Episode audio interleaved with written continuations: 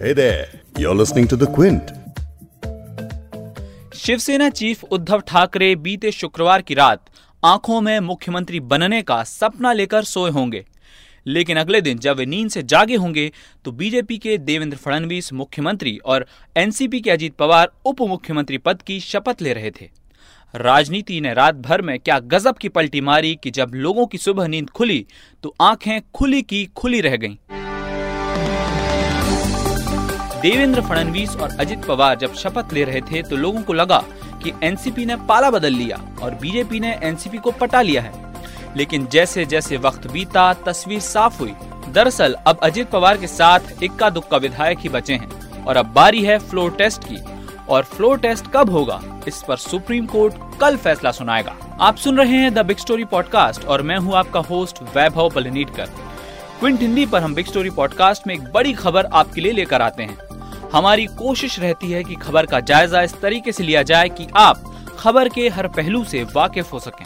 आज big story में हम बात करेंगे महाराष्ट्र के तख्ता पलट की, कि कैसे महाराष्ट्र की सियासत में दुश्मन न करे दोस्त ने वो काम किया है। इस वाली तर्ज पर भतीजे ने ही अपनी चाचा को चुनौती दे दी। साथ ही सत्ता की चाह में कैसे तमाम राजनीतिक दल अपने दांव पेच आजमा रहे हैं।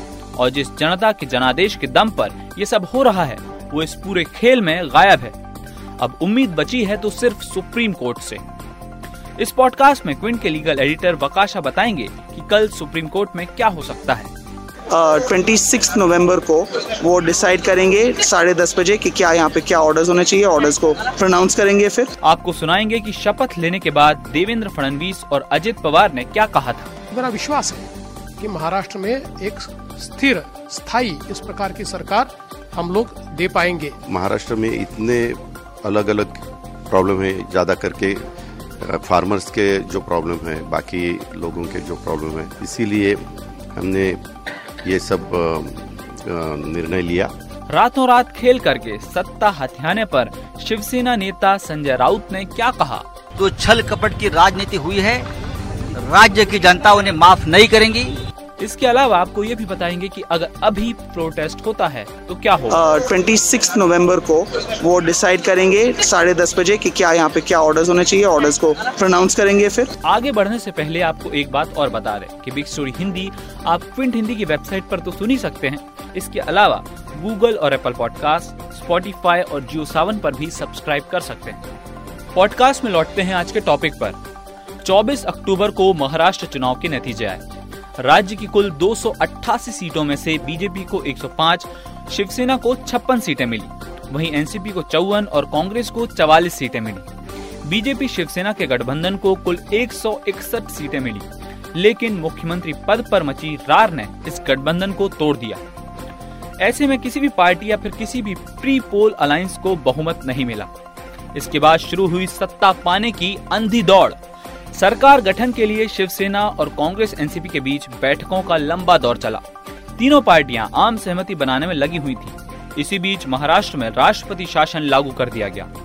बीजेपी भी कह चुकी थी कि उसके पास सरकार बनाने के लिए ज़रूरी संख्या बल नहीं है। सियासी गलियारों में इस बात को लेकर चर्चा तेज थी कि महाराष्ट्र में बीजेपी इतनी आसानी से कैसे अपने हाथ से सत्ता जाने दे सकती है। 22 नवंबर की सुबह हुई और जब लोगों ने टीवी खोला तो बीजेपी के देवेंद्र फडणवीस दोबारा मुख्यमंत्री बन चुके थे और सबसे ज़्यादा चौंकाया एनसीपी नेता अजीत पवार ने, जो अब उप मुख्यमंत्री बन चुके थे। सुनिए शपथ लेने के बाद देवेंद्र फडणवीस और अजित पवार ने क्या कहा। महाराष्ट्र को एक स्थिर शासन देने की आवश्यकता थी। कोई खिचड़ी शासन नहीं, जहाँ पर तीन ऐसी पार्टियाँ साथ में आ जाए और कोई सरकार बना दे जो चल भी ना पाए।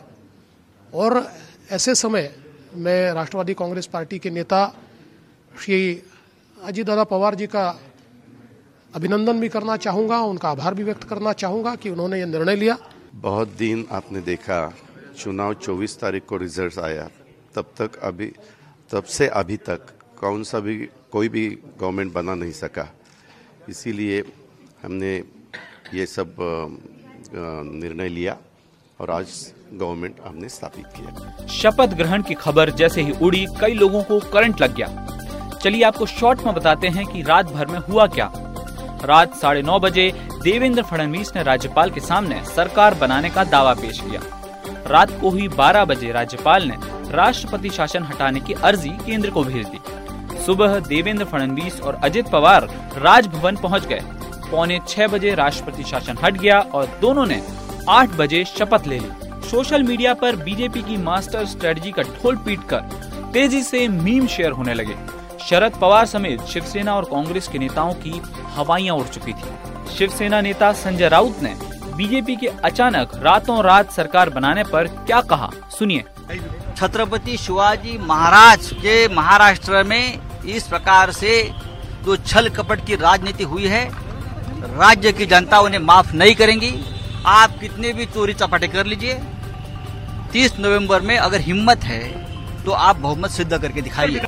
अजित पवार भी वापस आएँगे। जो सरकार बनी है, सुबह सात बजे अंधेरे में अंधेरे में सिर्फ़ पाप होता है महाराष्ट्र। नई सरकार के शपथ ग्रहण की बैक स्टोरी जब खुलकर सामने आई तो लगने लगा कि बीजेपी ने सरकार तो बना ली लेकिन फ्लोर टेस्ट में बहुमत साबित करने में हालत पतली होने वाली।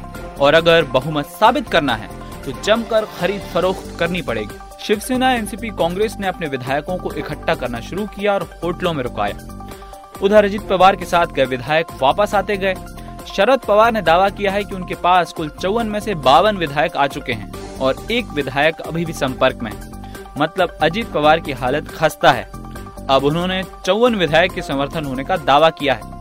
अब उसका क्या होगा, ये तो वही जानते हैं। जो भी हो, सबकी निगाहें अब सुप्रीम कोर्ट पर टिकी हैं। कल सुप्रीम कोर्ट में क्या होगा, समझते हैं। ट्विन के लीगल एडिटर वकाशा सचदेव से। तो आज सुप्रीम कोर्ट में महाराष्ट्र सरकार केस में धमाकेदार हियरिंग। शुरू में सोलिसिटर जनरल तुषार मेहता ने आके कोर्ट के रिक्वेस्ट पे उनको दो डॉक्यूमेंट दिए थे।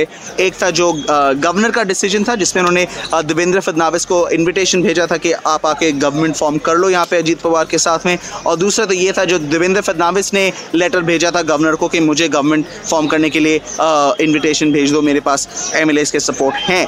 कोर्ट ने फाइनली बोला, ठीक है, हम कल सुबह तो मंगलवार ट्वेंटी सिक्स नवंबर को वो डिसाइड करेंगे साढ़े दस बजे कि क्या यहाँ पे क्या ऑर्डर्स होने चाहिए ऑर्डर्स को प्रोनाउंस करेंगे फिर। सुप्रीम कोर्ट का फैसला जो भी हो, अगर देवेंद्र फडणवीस को मुख्यमंत्री बने रहना है तो फ्लोर टेस्ट में बहुमत साबित करना होगा। लेकिन ज़्यादा वक्त बीतेगा तो विधायकों के खरीद फरोख्त की संभावना बढ़ेगी। इसलिए अगर अचानक फ्लोर टेस्ट होता है तो विधायकों के जोड़ तोड़ में क्या परिस्थितियाँ उभर सकती हैं? इस पर बात करते हैं क्विंट के पॉलिटिकल एडिटर आदित्य मेनन से। सर अभी जो स्थिति है महाराष्ट्र उसमें अगर अभी फ्लोर टेस्ट सुप्रीम कोर्ट कराने को बोल दे तो क्या परिस्थितियाँ उभर सकती हैं? देखिए अगर अभी फ्लोर टेस्ट होता है तो काफ़ी स्पष्ट है कि ये सरकार गिर जाएगी। शिवसेना और एनसीपी और कांग्रेस का कहना है कि उनके पास अभी एक सौ बासठ विधायक हैं जिनका एक शो ऑफ़ स्ट्रेंथ भी होने वाला है। तो अब ये एक सौ बासठ विधायक के अलावा फिर आपके पास आ जाते हैं कुछ पार्टियाँ जैसे Majlis Ittehadul Muslimeen peasants and workers party left parties तो कुल मिलाकर कुछ ऐसे तकरीबन एक सौ सड़सठ विधायक ऐसे हैं जो ऑन पेपर एंटी बीजेपी हैं। अगर इनमें बहुत बड़ी सेंध नहीं लगती है तो ये सरकार गिरने की पूरी संभावना है। अगर अभी फ्लोर टेस्ट होता है तो। अगर एक सौ सड़सठ में से बीजेपी को कम से कम 25 अपनी तरफ़ खींचने होंगे, जो फ़िलहाल काफ़ी मुश्किल लग रहा है। अब रही बात फ्लो टेस्ट अगर पोस्टपोन हो जाता है, या जैसा अभी गवर्नर ने उनको दिए हुए हैं जो दो हफ़्ते, अगर दो हफ़्ते का वक्त मिल जाता है, फिर तो कुछ भी हो सकता है इसमें। लेकिन अगर किसी तरह से कोर्ट अजीत पवार के फेवर में रूल करती है, या फिर ये एस्टेब्लिश हो जाता है, चाहे कोर्ट के ज़रिए हो या स्पीकर के ज़रिए हो, कि अजीत पवार का विप माना जाएगा। तब इस सरकार का बचने के चांसेस काफ़ी बढ़ जाएँगे, क्योंकि फिर अजीत पवार कह सकते हैं कि जो जो एनसीपी के विधायक इस सरकार के खिलाफ वोट दे रहे हैं, उन सबको मैं डिस्कवालीफाई करवा सकता हूँ या उनके खिलाफ एक्शन ले सकता हूँ।